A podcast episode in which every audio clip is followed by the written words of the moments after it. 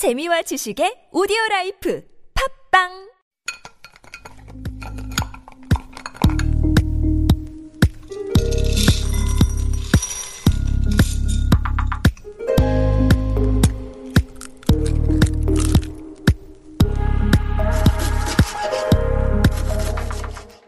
Hello, hello. My name is Matthew Chung. Welcome back to Super Radio. This is Korean Delicacy on TBS EFM 101.3. I've been a chef now for over 12 years, cooking all around the world. And Korean Delicacy is all about the most delicious things to come out of Korea. If you caught our episode last week on food trends, we ended on a bit of a cliffhanger we were talking about food trends in Korea, how there's a reputation that Korean restaurants are hyper driven by trends, and how this decade is bringing on a changing tide in the way food is bought, sold, and marketed. But even the nature of trends is changing. While last decade saw entrepreneurs and chefs racing to bring unique items, flavors, and styles of cuisine to market, it seems like 2020 is a different sort of battleground.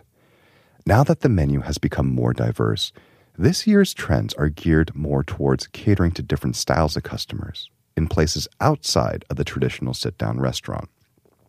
So, what has to be one of the biggest trends that's been percolating over the past few years is 혼밥. So, it was about five years ago in Hongdae, a restaurant near mine, about a block away, had just opened up.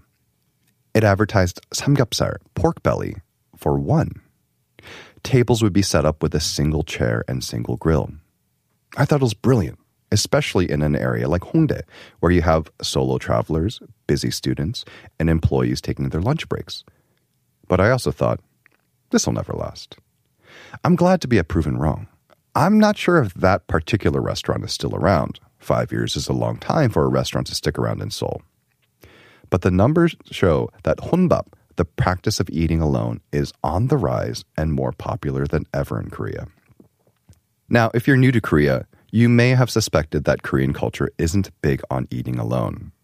And you would be right, especially when it comes to eating out. And that's not to say it's impossible, not even unusual, just less than usual.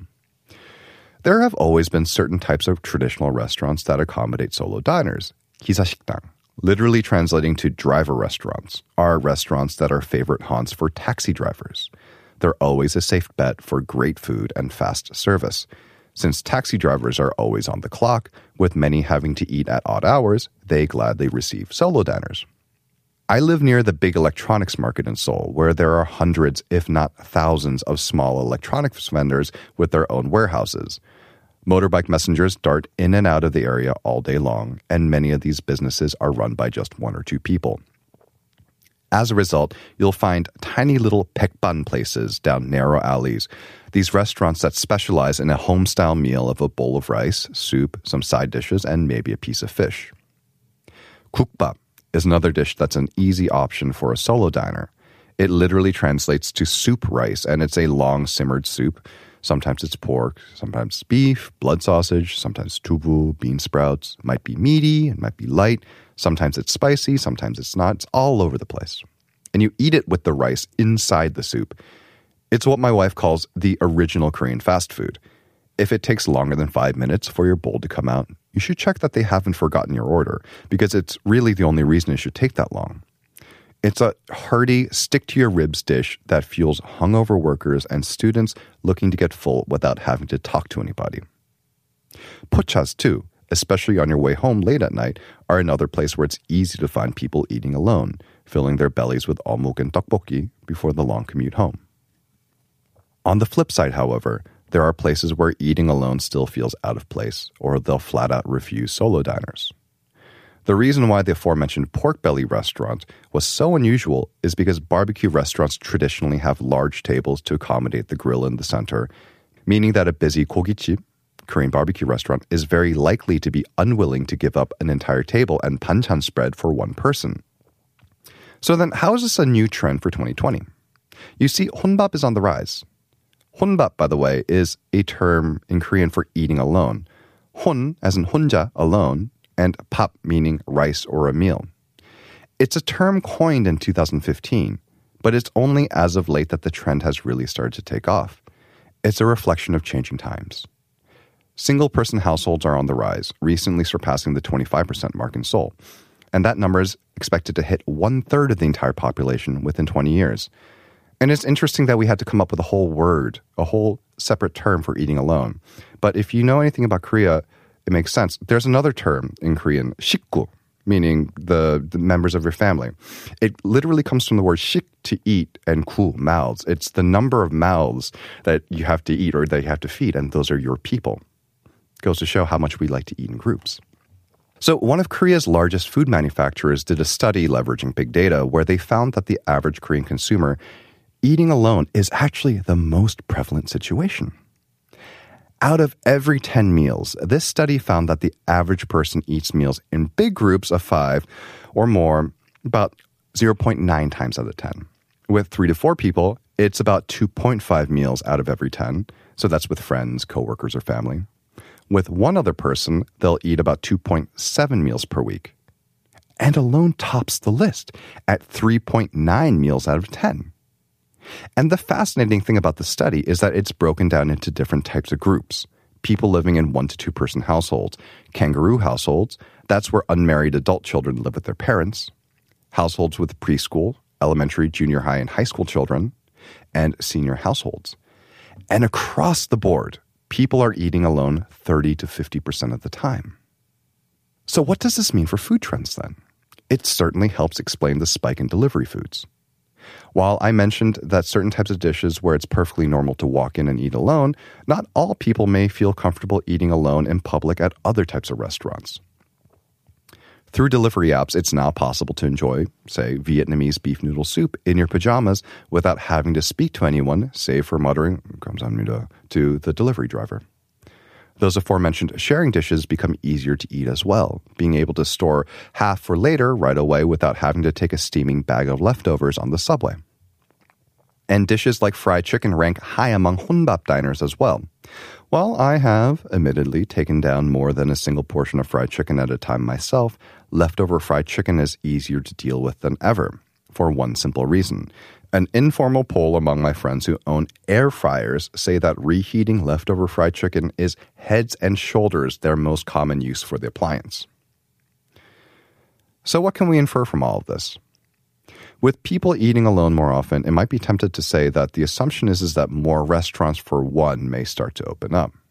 But more likely, we'll start to see existing restaurants adapt their seating and menu for solo diners, especially lunchtime sets in working areas. Cafes, chain restaurants, and fast food places have catered to solo diners for years now, and of course, the convenience store has long been a mainstay of eating alone on the go And everyone is looking to capitalize on busy solo diners who don't want to compromise on quality. Which brings us to the next big trend of 2020. That is 편리미엄 외식.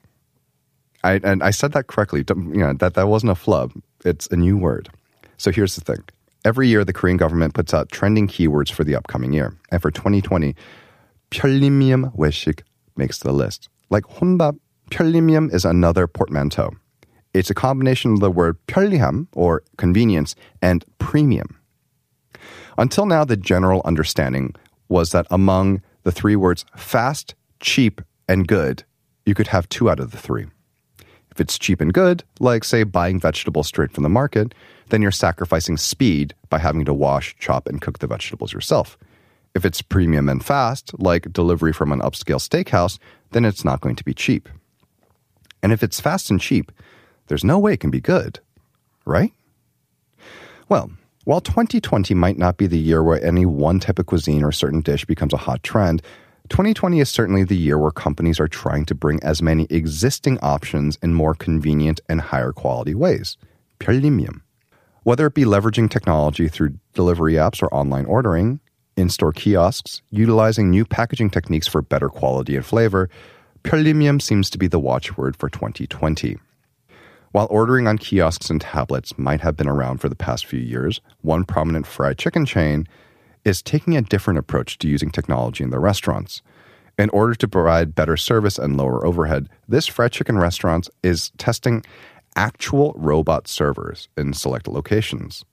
This robot has two layers of trays on it and it actually has a little head It's an actual robot. We're living in the future instead of a human server bringing your food to the table. Convenience stores as well are changing with the times. CVSs have always been a fierce battleground for customer loyalty, and there's a new demographic that different companies are fighting over vegans and vegetarians. According to the Korean Vegetarian Union, the number of vegetarians in Korea has reached 1.5 million as of last year, with about 500,000 vegans. As a percentage of the population, this puts Korea's vegan and vegetarian market closer to those other countries where vegetarianism has had a much longer foothold. Moreover, the number of consumers who aren't vegetarian but choose to eat vegetarian occasionally has also risen, my own household included. Attitudes haven't completely changed. My wife and I visited the vegan festival a few months back, and we were surprised when, upon sharing some photos on social media, we had received a number of comments along the lines of, Why would you go to a vegan festival? As if we were somehow betraying our meat eating heritage. But the number of strict vegetarians, vegans, and those who view the diet as a meal choice as valid as barbecue, Chinese, or pizza is on the rise, and companies are taking note.